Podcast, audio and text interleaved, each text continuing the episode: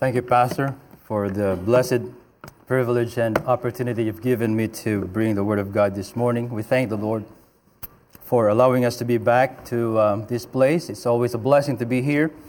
Uh, we count this church as uh, one of our homes away from home. We, we have made some friends here over the years, and of course, uh, like Pastor mentioned, our daughter, son in law, and um, our grandson. I'm a proud grandfather, of course, to Titus.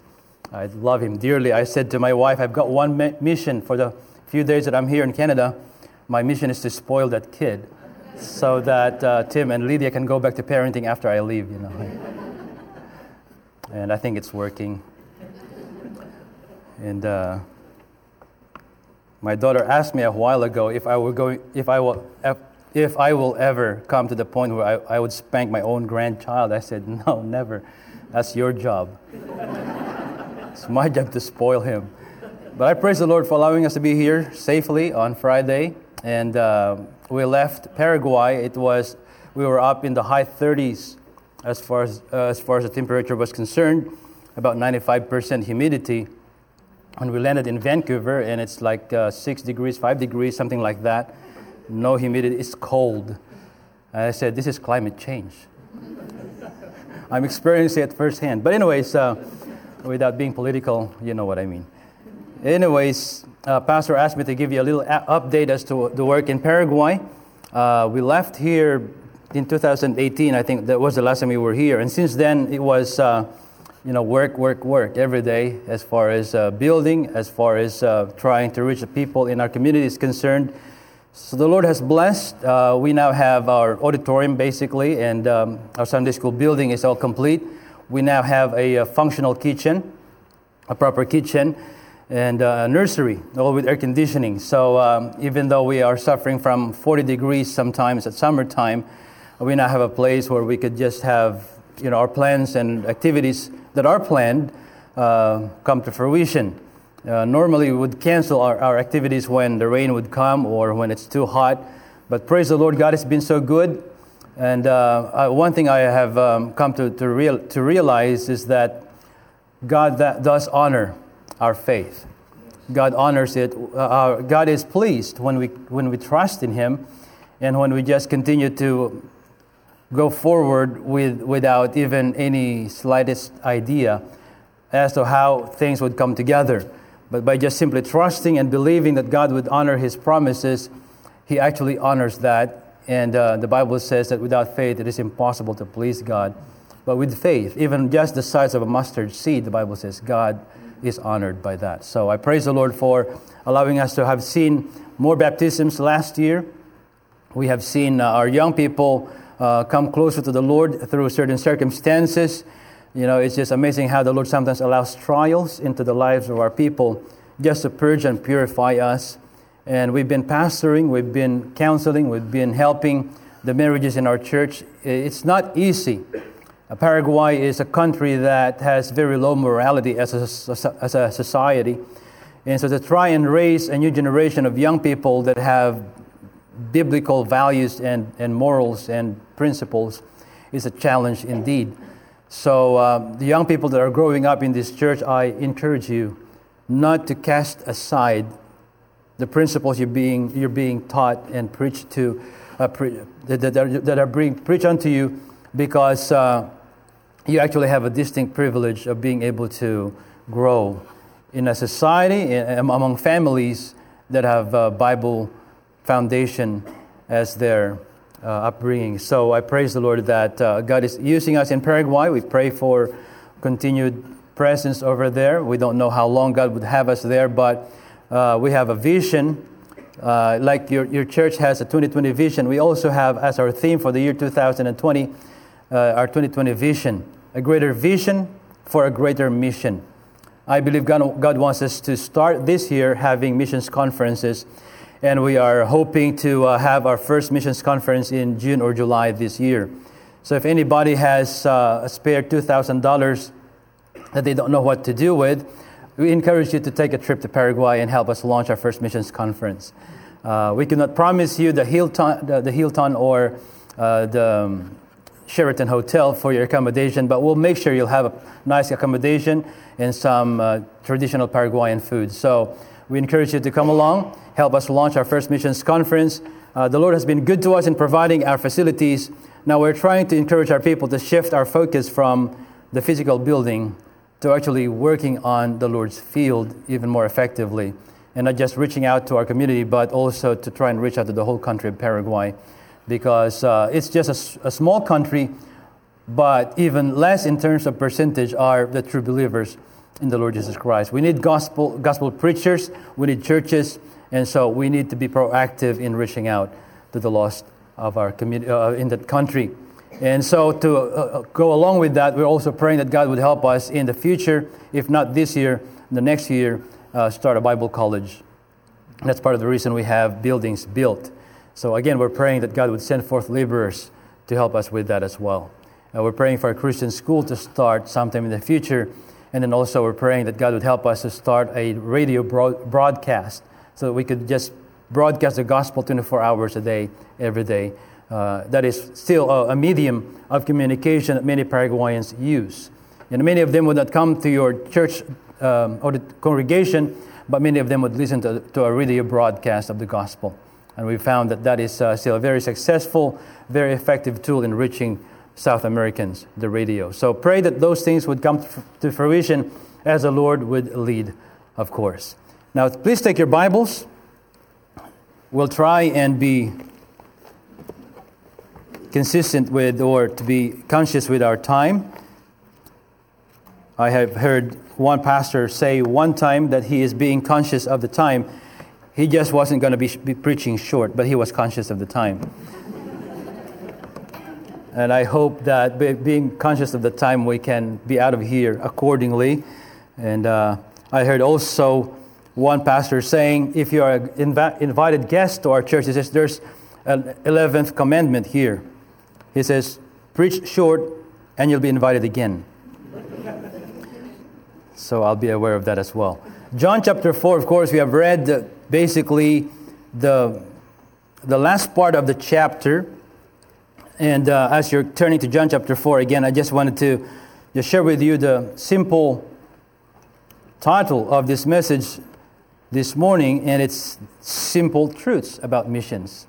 When uh, Pastor Tim informed me that uh, Pastor White would have me come and preach this morning, he mentioned to me that um, it was Pastor's desire that I would preach uh, on missions and soul winning. And immediately the Lord, through His Holy Spirit, impressed upon me this passage, this fourth chapter of John.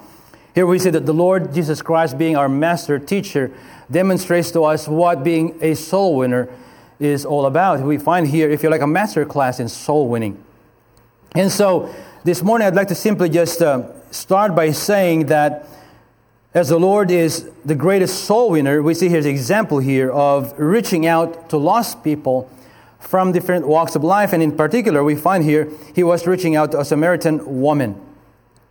And when we talk about three simple truths about missions, the first thing we talk about is that missions reveals to, our, to us the heart of the Savior. Missions reveals to, our, the, reveals to us rather the heart of the Savior.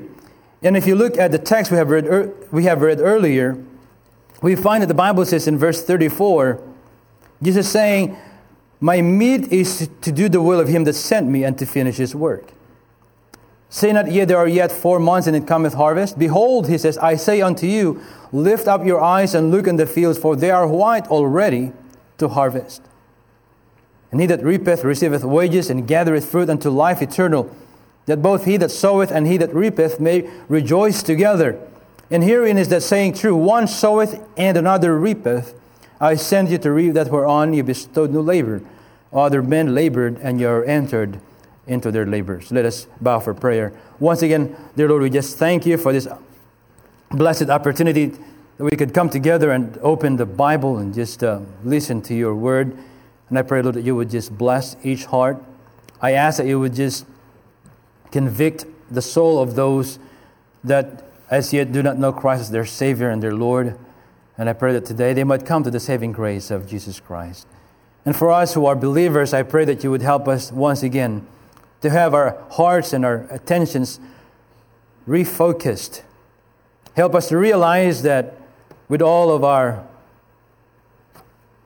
wants and needs and all of our preoccupations in this world, there's one thing that's most needful. That is, we would spend time with you and that we would make you known to the whole world. I pray you bless this time of preaching. Use me as your instrument. And I pray in Jesus' name. Amen. Please have patience with me this morning. I've this last year's been preaching pretty much every Sunday in Spanish. So try to try and preach in English again, purely English, is challenging sometimes. Um, although recently in our church we started an English service. Uh, every second Sunday night we have an English service. That's because we have a Canadian couple that have uh, transferred from Vancouver Island to Paraguay. Uh, they're independent Baptists, born again, baptized, blood bought, heaven bound. Praise the Lord. And they don't like the wishy washy kind of Christianity that they have come to observe in their previous church, and that's one of the reasons they said we want to go to another field where we can just be free to serve the Lord without all the political correctness of this country, you know, so on and so forth. But I know they're still praying for Canada. We're praying for Canada. We're praying that the Lord would give more freedom, more liberty to the, to the, to the worship of our Lord Jesus Christ in this country. But because they are still struggling with Spanish, I decided since also we have uh, an English class on Friday nights, we try and teach Paraguayans how to speak English. So I said, why don't we just have an English service so that everybody who wants to learn English can come and listen, and the, uh, Canadian brethren can also just sit into a service without translation. They can just sing the English hymns and listen to English preaching.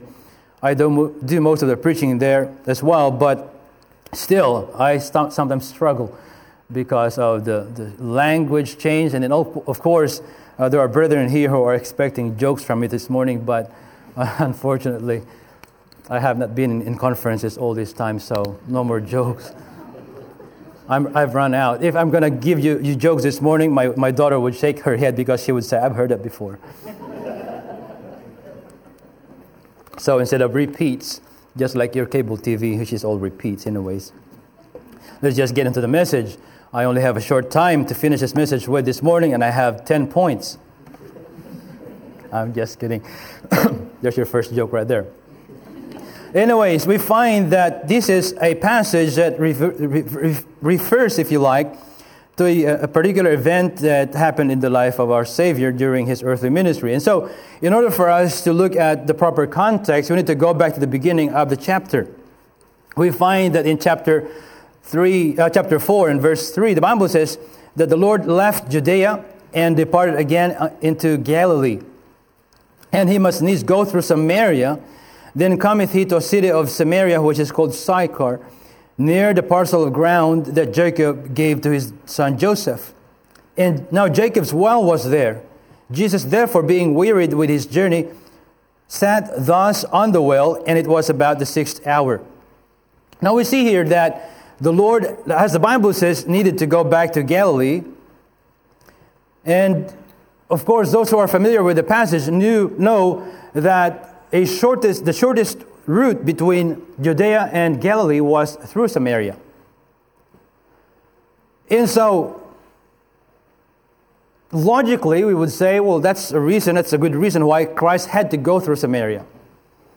But we know that that wasn't the reason why he was going there. In fact, we know that the Jews avoided that region altogether. Between those two points, you know, of course, geometry would tell you that the shortest distance between two points is a straight line, and that was a straight line. But the Jews would always avoid that region because of their prejudice and their bias against the Samaritans. There was this hate relationship between these two groups of people. They just would not see eye to eye. They simply would not be found, they would rather die and be found dining with a Samaritan. I'm talking about the Jews.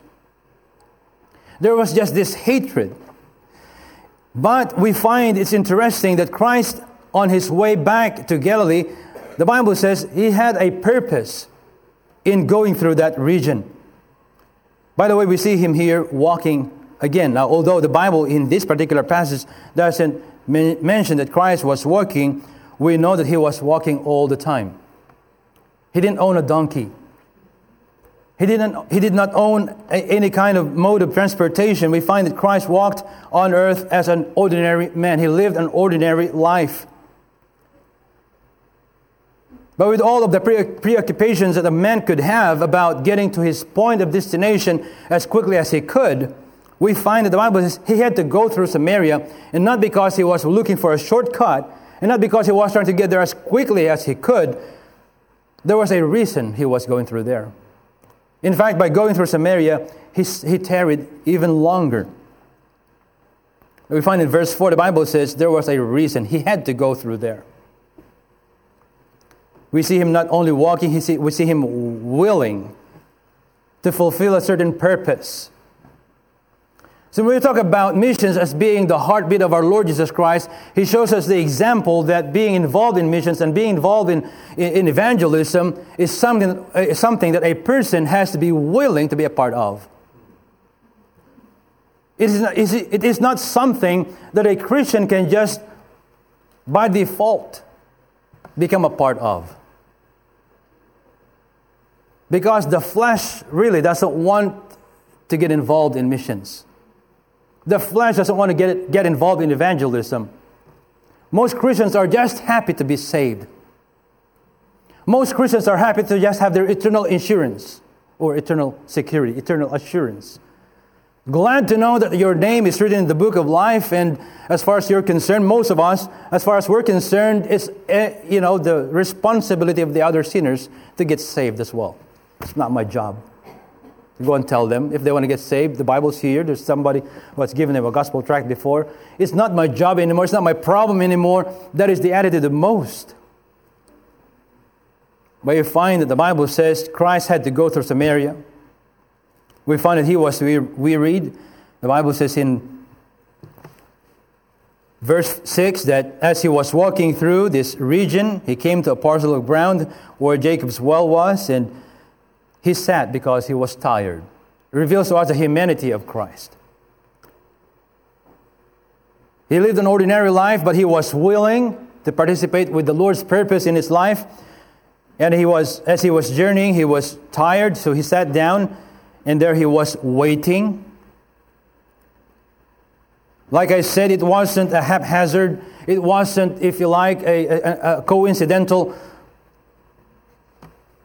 event in his life that he sat at the well, I knew and I believe, I know rather, and I believe that there was a reason he came to this part of the world at this hour of day, at that particular day. The Bible says now that he, as we talk about missions as being the heartbeat, heartbeat of the Lord, we need to realize also that missions reminds us of the hope of the sinner. Because as he was sitting there comes a woman, the Bible says, of Samaria. Verse 7 There cometh a woman of Samaria that, to draw water. Jesus saith unto her, Give me to drink. And we see here a proactive approach by the Lord. Many of us are so caught up in our own world, in our day to day activities, we have no time to stop and greet a fellow human being and say, Hi, how are you? Where are you from? And perhaps prayerfully ask the Lord, Give me a chance to tell him of the love of Christ. Many times we say, you know what, I'm late, I've got to cook dinner. If I'm, I'm not done with this dinner by, by this hour, my husband is going to be upset, and uh, so on and so forth. We have so many things, a thousand and one things we want to do in a small, a small space of time, and we have no time for others. We find that Christ, being a Jew and having this problem with the Samaritans, took the initial steps of approaching this lady, give me to drink. One thing about soul winning that I have learned uh, over the years is that you always have to find a common ground with people. We find that Christ did not immediately tell her, by the way, you're a sinner, you're hell bound. If you're not going to listen to what I'm going to tell you, you're going to be lost forever, and that's, that's the end of it. No, Christ approached her by trying to get her to a common ground. We all have a common ground with everybody in this country. be it the flag, be it hockey, for Filipinos, basketball, rice, anything. In, in Paraguay, as soon as I open my mouth, they realize I'm not a Paraguayan. When I don't speak, they think I'm Paraguayan. As I, as I, begin, I, I begin to speak, they, they know I'm, I'm not Paraguayan, so they would ask me, Where are you from? Korea? Japan? You know, they, oh, oh, oh, the only Asians they know there are Koreans and Japanese. I'd say Philippines. Where is that? And that gives me a chance to then begin to converse and take time and show them or tell them the reason I'm there. And the point is, there's always a common ground. I would tell them, you know what? Did you know that Philippines was colonized by Spain for more years than they did with Mexico? We are more Latinos than you. By the way, did you know that, Filipinos? We are more Latinos than the Latinos. Spain was, uh, Mexico was under Spain for 300 years, exactly 300 years. We were under Spain for 330 something years. Except they couldn't dominate our language because we are so separated with our dialects. We could not unite under one language. You know, the Ilocanos believe that the language in heaven will be Ilocano. So. but the Ilonggos, no. Dili, oy.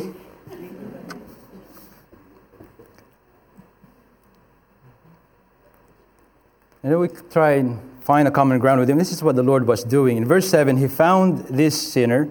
And I, I believe that the reason why he was going through Samaria is because he knew that at midday, the sixth hour in the Jewish uh, clock is about midday, our time. He wasn't just weary, he wasn't just thirsty. Of course, he could just have drawn water from the well himself, but he went there on a purpose, and the purpose was to meet with this lady of Samaria. And this reveals to me the grace of God. If there's nothing else about this message that would remain in your heart and mind, remind yourself of this. The Lord could have approached any other person in that village that day. But the Lord wasn't interested in status. The Lord wasn't interested in popularity. He could have gone to the mayor of town and he could have announced his arrival. He could have said, You know what? I'm here. I'm Jesus Christ, and here are my, uh, my associates, my, my, my my subordinates were here to try and start a crusade. We want to call it the Jesus Save Samaria crusade. No, he, Christ wasn't interested in anything like that. He was looking for that person who was aching, who was an outcast, who was desperate for someone to show them the love of God. We find here, here's the woman who was drawing water at a well when nobody else was there. Now, according to, to um, tradition, women of that region would go to the well early in the morning before it gets hot so that they could draw water and bring it to their house. Now, of course, many of you young people would understand what that means. Why would they go to the well to get water? I grew up, I happened to have grown up in a, in a, in a town where we had no town water. So my job every day before going to school was to go to the well, two buckets of water with a bamboo pole, carry those buckets to the house, back and forth until my jar, we call it burnay, was full of water. Then I went to school. When I got back from school, I had to fill those, that big jar of earthen jar again with water because we had no water at the house. And you had to do it in the cool of the day. And to do it in the middle of the day was ridiculous because it was hot. The women of that city would go out to the well, apparently, to get water early in the morning and not only did they go there to, to get water in the morning, but because there was no Facebook when, in those days, they, they used that time also to socialize. That was, their, that was their social network right there.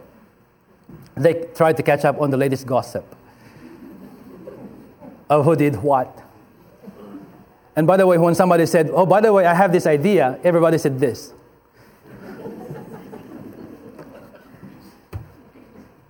I think. But why was this woman being there in the midday? The Bible says to us that it was about the, sixth hour, verse 6. It was hot. She was alone. somehow I believe that this reveals to us that she was an outcast. She avoided everybody else, and it seems to me that everybody else avoided her. We will know later on as we look at the passage before us the reason that might suggest why that is.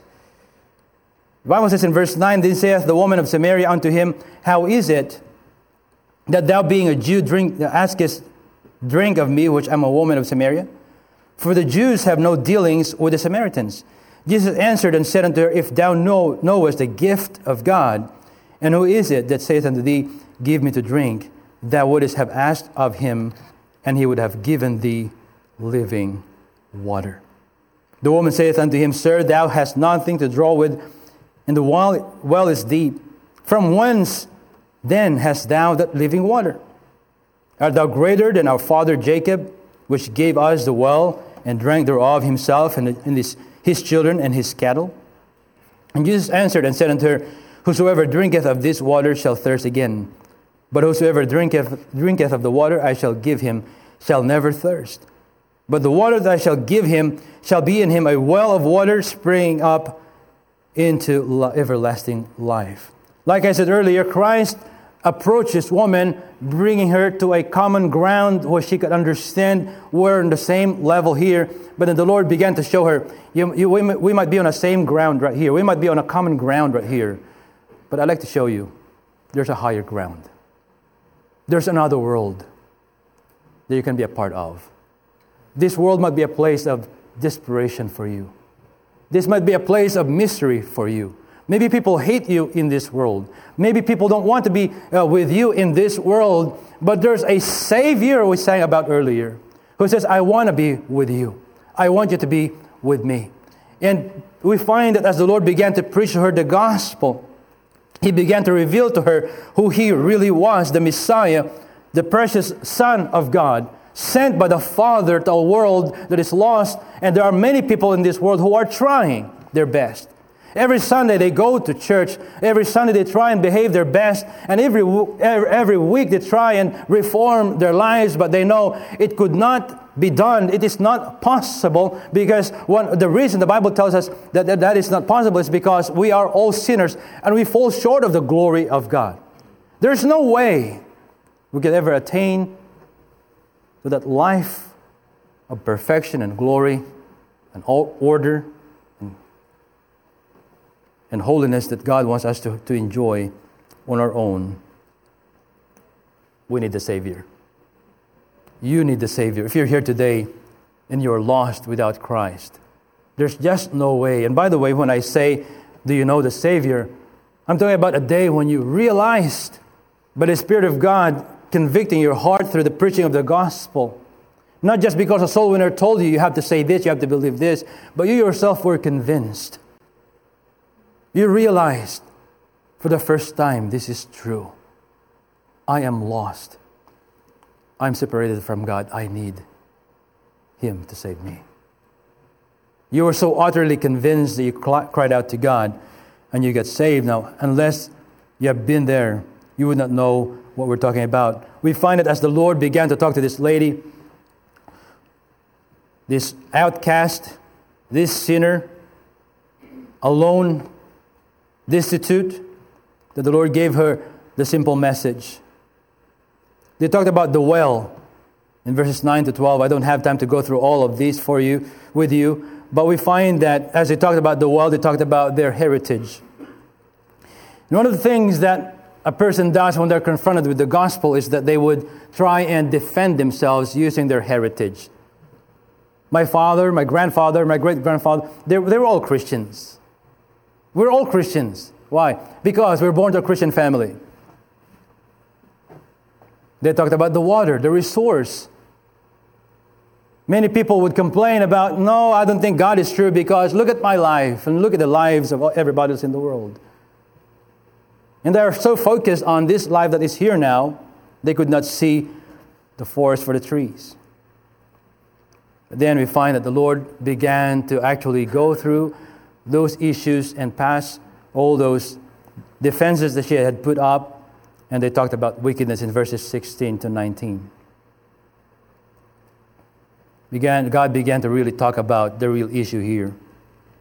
It's not that she's not worshiping, it's not that she doesn't have a heritage that is noteworthy.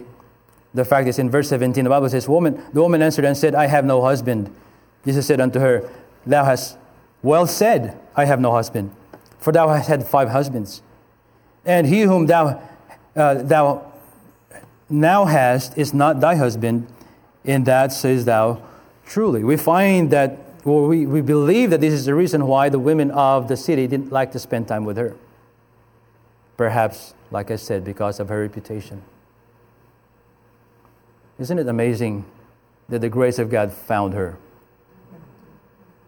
when nobody else wanted her?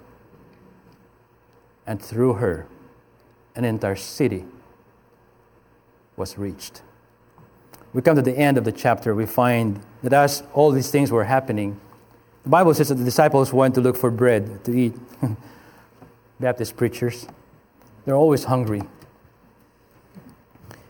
And when they came back, they said, Lord, have something to eat. He says, Not hungry, got something else that satisfies me. When we talk about missions, not only is it revealing to us the heart, heart of the Savior, and not, not only does it re- remind us of the hope of the sinner, it also now helps us to realize this is health to the church.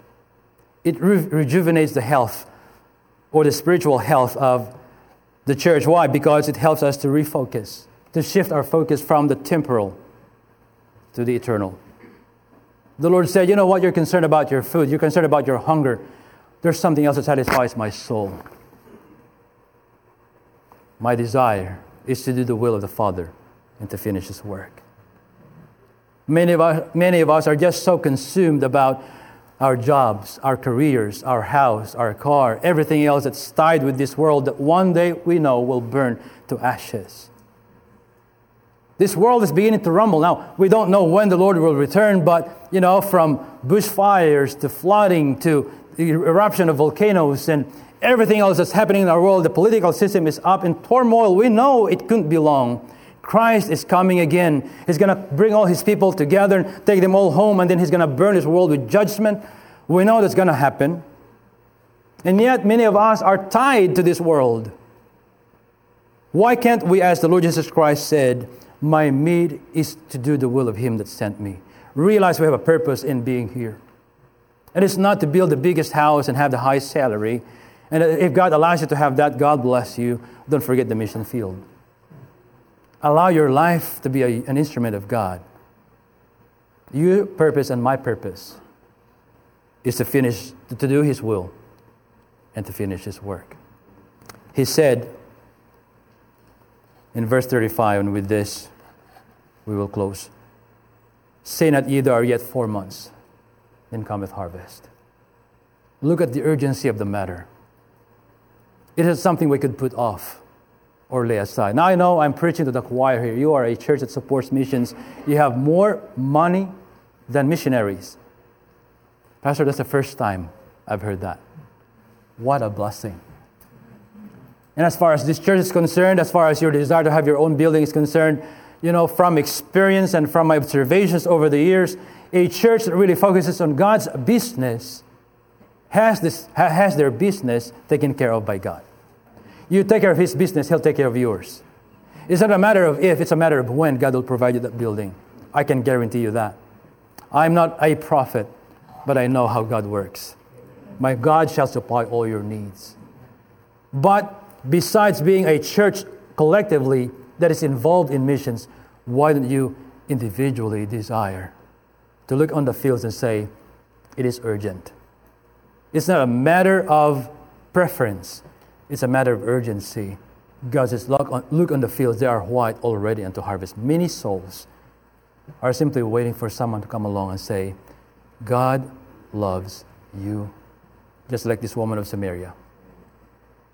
Maybe society has turned their backs on individuals, but God is still looking for them. And is asking you and I to go and tell them there is a Savior.